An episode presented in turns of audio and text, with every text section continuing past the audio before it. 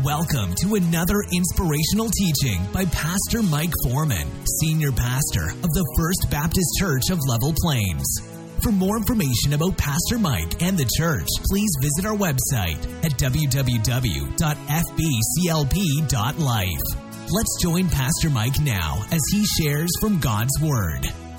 In the Gospel of John, the Gospel of John this morning. I'm going to uh, put aside our um, character sketch series this morning and want to uh, just share some truth about the Lord's table with you as we celebrate the Lord's Supper today. It's always good, I think, uh, to fashion the service around the Lord's table, not just tag it on at the end of a service. And so uh, I try to, uh, when we come to the Lord's table, spend that time preparing my heart and everything that we do around that time because I am convinced that the Lord, when we think about the Lord's table, He wants us to come. He wants us at His table. Amen? And uh, He uh, has designed this Lord's Supper as an opportunity for us to reflect on His sacrifice for our salvation, for our sin. And it's a good reminder that when we think about the bread and the cup, that it cost Jesus everything for us, although it cost us nothing. Amen? Isn't that awesome to know? It's good to know that He would love us enough, that He would leave the bounty of heaven, the oneness with the Father, to become humanity to live a sinless life, to ultimately die on a cross. You realize that it says in the Bible that those who die on a cross are accursed. And he would do that for you and for me. And he would even at one point on that cross cry out, My, my God, my God, why hast thou forsaken me? When he bore your sin and my sin in his own flesh, he and the Father for the first time were separate. That blows my mind. Why would he do that? For God so loved the world that he gave his only begotten Son. Motivated by the love of God.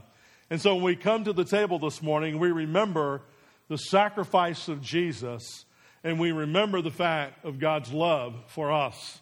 And we'll tag some more on as we go along. John chapter 6 is a awesome text. If you got time, I would say go home today and read the whole of John 6. I don't have time to preach the whole of John 6 today because if I did, we would be here probably till tomorrow morning uh, in order to look at every verse in its detail. And uh, I don't want to keep you that long. So you say amen to that, right? So John 6 begins with a miracle. The Lord Jesus Christ goes up onto the mountain and he's on this mountainside, and all these people are following Jesus. You can remember in John 5, or maybe you don't remember, Jesus does a lot of healing of diseases, and that began to multiply the crowds that would follow him. And so Jesus goes up into the mountainside with his disciples, and all these throngs of people are following him. In Mark's gospel, Jesus looks out on this multitude of people, and it said he had compassion on them. And so he turns to Philip and says, Philip, where are we going to get enough food to feed all these people? And Philip says, You know, Jesus, uh, we don't have the, the, the offerings big enough to feed all these folks. It would take 200 denarii worth of bread to feed them, a lot of money in the day. And so Jesus says, you know, we're going to feed these people. What do you have? And they finally search through the crowd and they come back with a little lad's lunch. Two fish. And how many loaves? Five loaves. Out of that, Jesus prays and multiplies the fish and the loaves. And the Bible tells us by the time it's all said and done, 5,000 men were fed, not counting women and children. So could have been upwards to 8, 10, 12,000 people there. We know there's at least one little boy, he had his lunch, right? So all these people are there. He feeds all of these folks. And to make, uh, make it you know, true that he's the Messiah and to help the disciples to come to some understanding of who he is, he tells the guys, go collect what's left. Isn't it interesting that they collect 12 basketfuls? 12 guys, 12 baskets. To me, that just speaks volumes. You know, Jesus is like, I'm going to prove a point to you guys. You're worried about 200 denarii. Listen, I can do anything. And he does. He creates lunch for everybody. And by the way, if you go back and read the text, it said that they didn't just have a little nibble, they ate till they were satisfied. That's a whole lot of food for me. All right? I mean, that's like the two fish and the five loaves. Amen? I mean, I, I went to Red Lobster the other night and you know, the girl did me right. She sat down, we were a bunch of us on the table. She sat down two baskets of those cheddar biscuits right in front of me. I was like, thank you, Jesus. Amen. So that's a lot of food. So here they collect all this food. Now, Jesus does this miracle, and the crowd recognizes something different. The Bible says that the crowd realized that he was a prophet whom Moses talked about, the Messiah. And what do they want to do in their warped understanding of what the Messiah was going to be? They want to take Jesus by force and make him the king. Jesus understands what's going on. He knew men's hearts, and Jesus withdrew from them, went to a private place to pray, sent his disciples on the boat to the other side of the sea, and the next miracle happens. Jesus walks on water and calms the sea. The, to me, the best part of that whole miracle is that when Jesus gets in the boat, they're already at land. That is so awesome to me because it reminds me of Willy Wonka in the chocolate factory. Do you remember in that part, they're rowing the boat, rowing the boat, and they're going down that tunnel, and, you know, and they're like, this has got to stop. And, he, and Willy Wonka goes, you're right, stop the boat. And when they stop the boat, they're at the door they needed to be at. That's pretty cool, isn't it? That's what Jesus did. Jesus gets in the boat, and there they are at the shore. That is awesome to me. I, I'm sorry, I just, it's awesome. You don't seem to be impressed. I'm impressed. So, so what happens is Jesus is now at Capernaum. He's on the other side. And the crowds, they realize he's gone, so they go looking for him. And they find him. And they say to Jesus, Where in the world have you been? They're looking for him. And Jesus says to them, You're not following me because of the signs or the miracles. You're following me because I fed you. Think about that. You give somebody something to eat, you really impact their life. Amen? Am I right? And so they were fed, and so the miracle meant more to them because their bellies were made full. And so Jesus says to them, You are following me because I gave you something to eat, not because you're impressed that I'm the Messiah, not because I did the sign or the wonders or the miracles. Then he says to them a very interesting statement.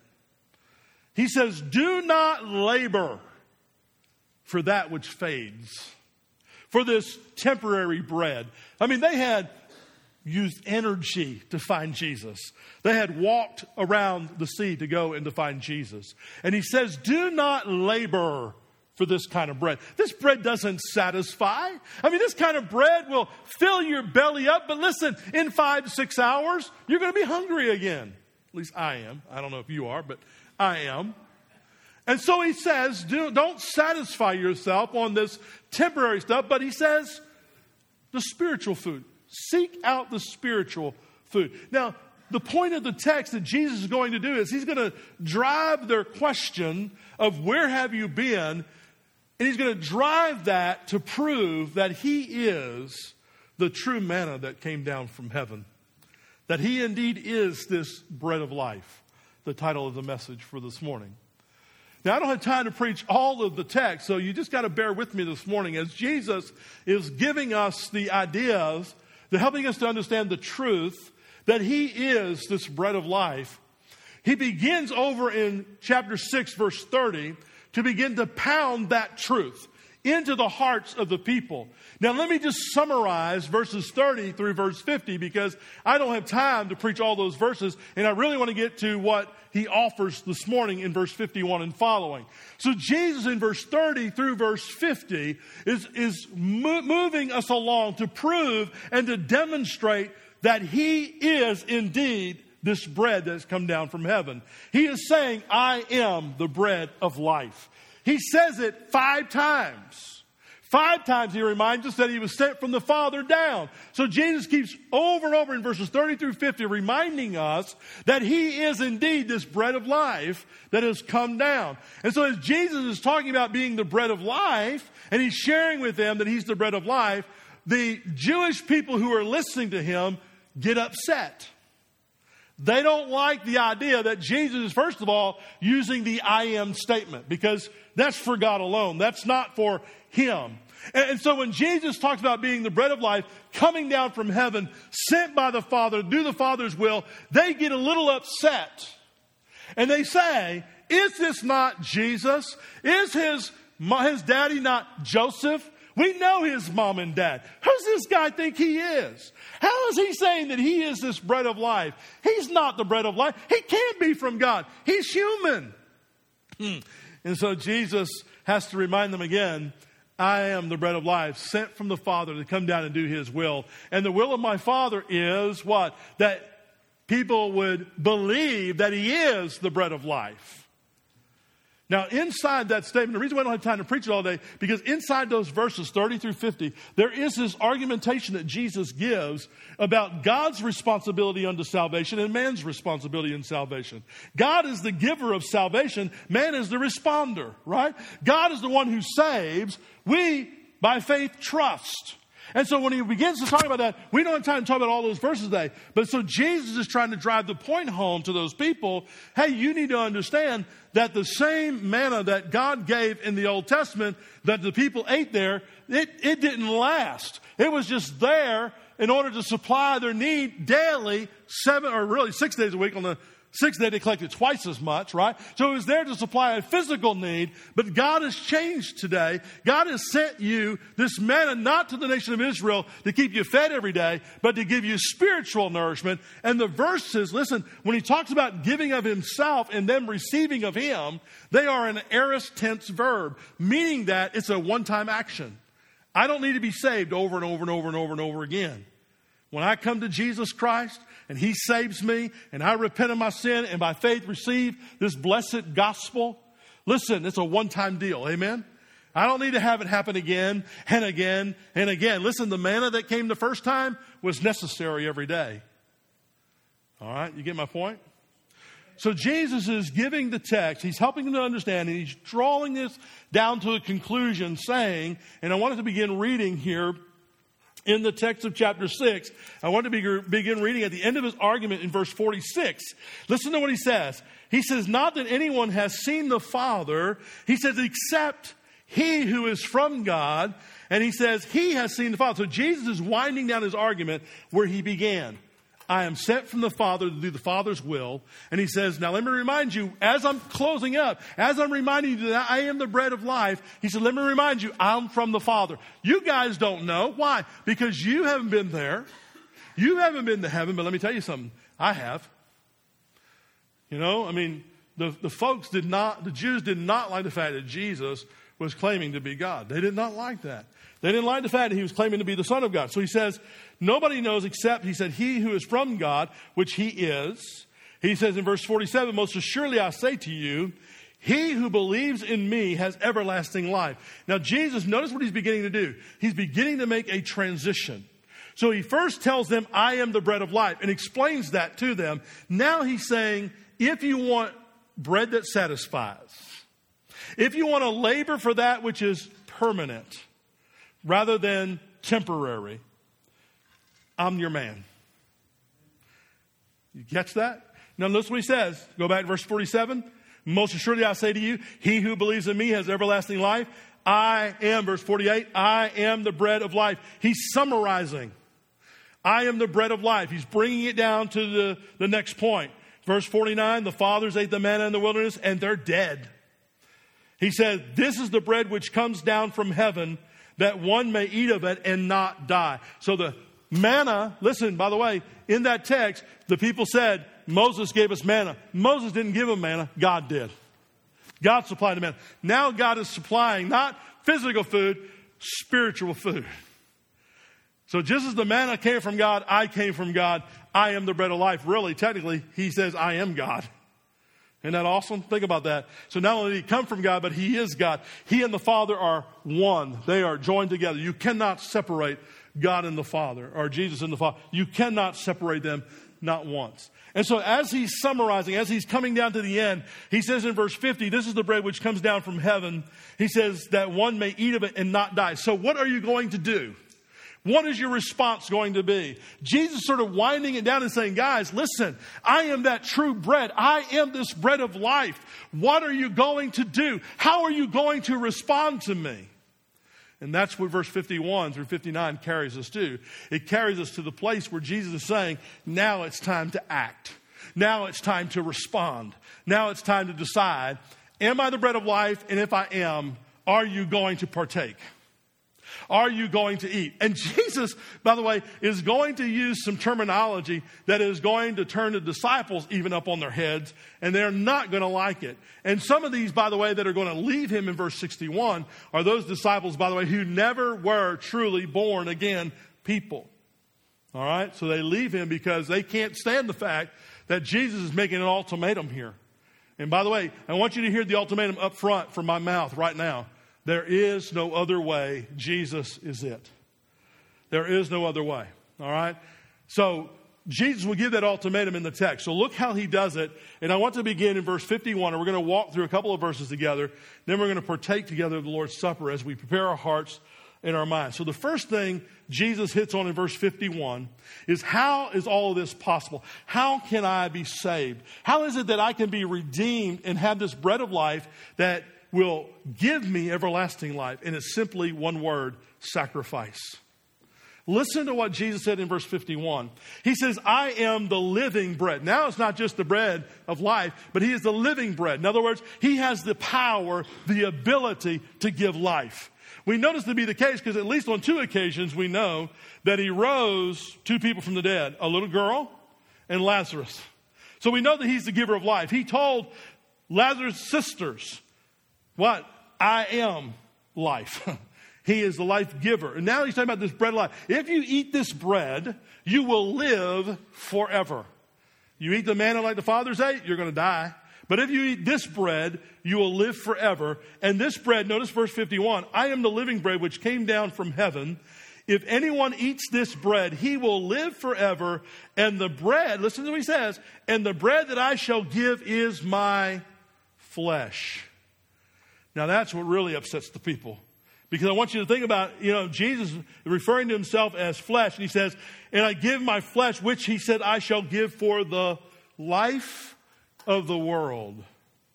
See, Jesus didn't come into the world to condemn the world, but that the world through him might be saved, right? So here Jesus is saying that I am this bread of life, and I am going to give of my very self. It is going to cost me myself upon a cross. I am going to be broken. He is foreshadowing his death. He is telling them that this bread is going to be broken for them. Think about this. We're getting ready to celebrate the Lord's table. Now, we don't take and physically break loaves of bread in our church. We give out these little dry wafers, right? But in in Jesus' time, when they had the Lord's Supper, what did Jesus do? He took bread and he broke it. What a wonderful symbol of the broken body of the Lord Jesus Christ on the cross of Calvary. Now, we don't mean broken by bones being broken. What we mean is the torment of his body that he went through because there wasn't a bone broken in his body. Amen? That's what the Bible says. So, we're talking about the torment of his flesh, the torment of the nails in his hands and his feet, the crown of thorns on his brow. Think about the whipping that he received before he even went to the cross. And Jesus said, This bread that I'm going to give you is going to cost me everything. It's going to cost me a breaking. And so he reminds us that it's through a sacrifice. If you do not have the sacrifice of Christ, you do not have salvation. Amen? You cannot be right with God outside of the death of Jesus Christ on the cross. And that right there, all Jesus had to say was that, and that would already begin to inflame the people because they, again, don't want to see him as the bread of life. They don't want to see him as God. They, they did not want a Messiah who would die on a cross. They wanted a victorious, kingly Messiah who would walk and sit on the throne in Jerusalem and take over the Roman Empire and conquest the world. That's what they wanted. And so Jesus is saying and reminding them listen, it's going to cost me everything, the sacrifice that I'm going to make for you. But notice he says in verse 51, you got to look at it. He says, I am this living bread which came down out of heaven. If anyone eats this bread, listen, he will live forever. See, this is the bread that when it is broken causes eternal life. Again, if you think about food being partook, if I eat food, it's going to sustain me for a few hours. Listen, I've learned by reading that you can go many days without food. Amen? You go a lot of days without food. And so here, Jesus is saying, you can go without food if you wish, but eventually you're going to die of starvation. Eventually, somewhere along the line, if you don't eat physical food, you're going to die. Jesus is saying if you reject the spiritual food, you will not have eternal life. Now, please don't misunderstand the point of the Bible. When the Bible talks about eternal life, it's referring to the fact that you and I, who have eternal life, will spend eternity in the presence of God the Father, the Son Jesus, and the Spirit of God for all of eternity in heaven. Amen? So that is a blessed hope that we have as Christians. But please understand that everybody will live eternal. Some of us to eternal life in the presence of God, some of us eternally in a place called hell. I'm not trying to scare anybody. I'm just trying to make the reality understood that what Jesus is offering here is life in Himself. He is offering Himself for the covering of your sin. He is saying, Your way of doing things, your ideas of how you think you can be right with God are insufficient. They do not work. They, they will not satisfy the heart and the mind of God. The only thing that will satisfy God is my death, my sacrifice, and you will have to receive it. And if you do receive that, then by faith, listen, you receive eternal life. You with me this morning? And so Jesus begins to talk about the sacrifice. And it starts to make people a little queasy because notice the text in verse 52. He said, And the Jews therefore quarreled among themselves. I love that word quarrel because it's a great term, but it really means in the Greek language, it means they began to have a strong debate. They began to literally fight over what Jesus is saying. You know, you can just imagine how the people began to say, you know, well, is this really what he, what he means? You know, how can he say this? And other people were sort of defending him a little bit, and they get into this big fight, this big argumentation over what Jesus is saying. I love it because they're just turning in on themselves. And so it says that they quarreled among themselves, saying, How can this man give us his flesh to eat? Listen, we're not cannibals. We don't want to eat. They totally missed the point. Jesus wasn't talking about literally eating his flesh. What he was talking about is accepting Him, surrendering their life to the sacrifice of Christ, realizing I'm hopeless, I'm spiritually bankrupt, I need Him. And so Jesus is going to answer them in verse 53 with even stronger words.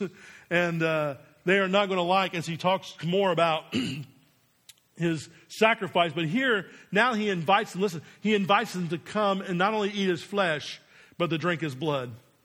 Don't you love it? Verse 52. And so the Jews quarrel among themselves, saying, How can this man give us his flesh to eat? Then Jesus said to them, Most assuredly, I say to you. Now, when Jesus says that, you better listen. Most assuredly, I say to you. He's saying, Open your ears, take out the stoppers, and listen carefully because I'm about to tell you something.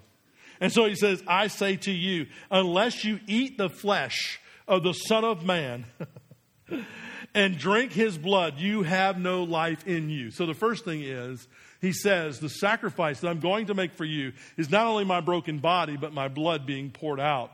And listen, if you reject this, you reject eternal life. You will not have eternal life. And there are people every day rejecting Jesus, not coming to him because their way's better.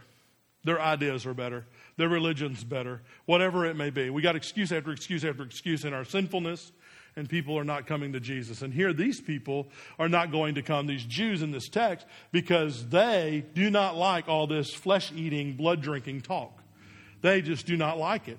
And I know even in modern church, I read an article about four years ago where a guy wrote an article about if you want to reach people, don't talk about blood in your church. Well, let me tell you something. If we don't have the blood, you're not going to have salvation. We can't throw the blood away carelessly. And so Jesus is saying, unless you eat his flesh and drink his blood, in other words, unless you receive him, when you are eating something, you receive it into your mouth, right? You take it in. You can look at food all day long, but it's not going to fill you unless you grab it, bite it, chew it, swallow it, and put it into your system. It does you no good. That's what Jesus is saying. Jesus is saying, You may look at me and you may hear what I'm saying, but until it permeates your heart until the Spirit of God draws you to this truth. You can just look and hear, but you'll never, ever be satisfied until you eat. And it's when you eat and it's when you drink, you're satisfied. And you are one who receives the opposite of verse 53 you receive eternal life. And so Jesus is calling them, and he says in the text, Continuing on in verse 54, so whoever eats my flesh and drinks my blood has eternal life. And then notice what he says in verse 54, this blessed hope. Those who are his, he says, those who eat and drink, he says, I will raise him up at the last day. That's the resurrection. Don't you love it? That Jesus, we go all the way back to John 11, as I said earlier, when he raised Lazarus from the dead. And Jesus said, if you believe in me, guess what? You will never die. And those who believe in me, though they die, yet shall they live. That is, if we die before Jesus comes again, I have no worry because he's going to raise me out of the grave. And Jesus says on that last day, listen, when it's all said and done, when the consummation of heaven begins, listen, all those in Christ will be raised up. Amen. This is my hope. I don't know about you. This is my hope. This world is not always pleasant. This world is not always joyful, but compared to what I'm going to receive, I can deal with it. Amen. I can bear through some things when I keep my eyes on the future, keep my eyes that Jesus is coming back to get me one day, and I'm going to be with him for eternity. And so Jesus reminds these people listen, not only will you be saved, not only will I rescue you, but listen, on that last day, you have nothing to worry about. I'm going to fully redeem you and we're going to go to heaven together. How awesome is that going to be? And then in verse 55 and 56, notice how he goes on. He says, For my flesh is food indeed, and my blood is drink indeed. He's just driving home. These people are just furious. He's driving the point home, and he says in verse 56, He who eats my flesh and drinks my blood abides in me, and I in him. Here's the blessed truth. The blessed truth is his sacrifice was for us when we are called by God and we receive Christ by faith and we become born again. Listen, we have the promise of eternal life. We have that promise of the future resurrection. But listen, the most important thing is the abundant life we have now. And it's found in a union in relationship with Jesus Christ. When people say, Are you a Baptist? They say, No, I'm a, I'm a believer in Jesus. I'm a follower of Christ. I am in a relationship. Amen? I'm in a relationship with Jesus. And it's a real, living, breathing relationship every day of my life. Why? Because that's what he died for, right? That I would have a relationship with him. And here he says in verse 56 that we have this blessed joining together, this union that comes about. He is in me and I am in him. Right in the margin of your Bible, John 15. He's going to explain it more there for the people to understand. And so here we have this blessed truth given to us. Folks, I don't know where you're at. I don't know what's on your mind right now, but if you're a believer in Christ, I tell you, you ought to be rejoicing in your heart right now. You ought to be thankful that you have Jesus in your life, united to Him. He is in you, you are in Him. What security is that? That is awesome. Thank you, Lord, that He would not only give us eternal life, and by the way, eternal life is Himself. And so He would give us this eternal life. And so Jesus sort of summarizes as He finishes up verse 57 in verse 58. Notice how he comes to a point of conclusion. He says, As the living Father sent me. See, God's not dead. Amen. We sing that song, but he's not dead. He says, As the living Father sent me, and I live because of the Father. So here's his authority, right? His authority stems from the Father. He says, As I live, the Father lives. He said, And so he who feeds on me, those who eat, those who receive me, he says, he says, will live because of me. So there is this eternal life given by the direct power, by the direct authority of Jesus Christ himself. Listen, I don't have to wish it.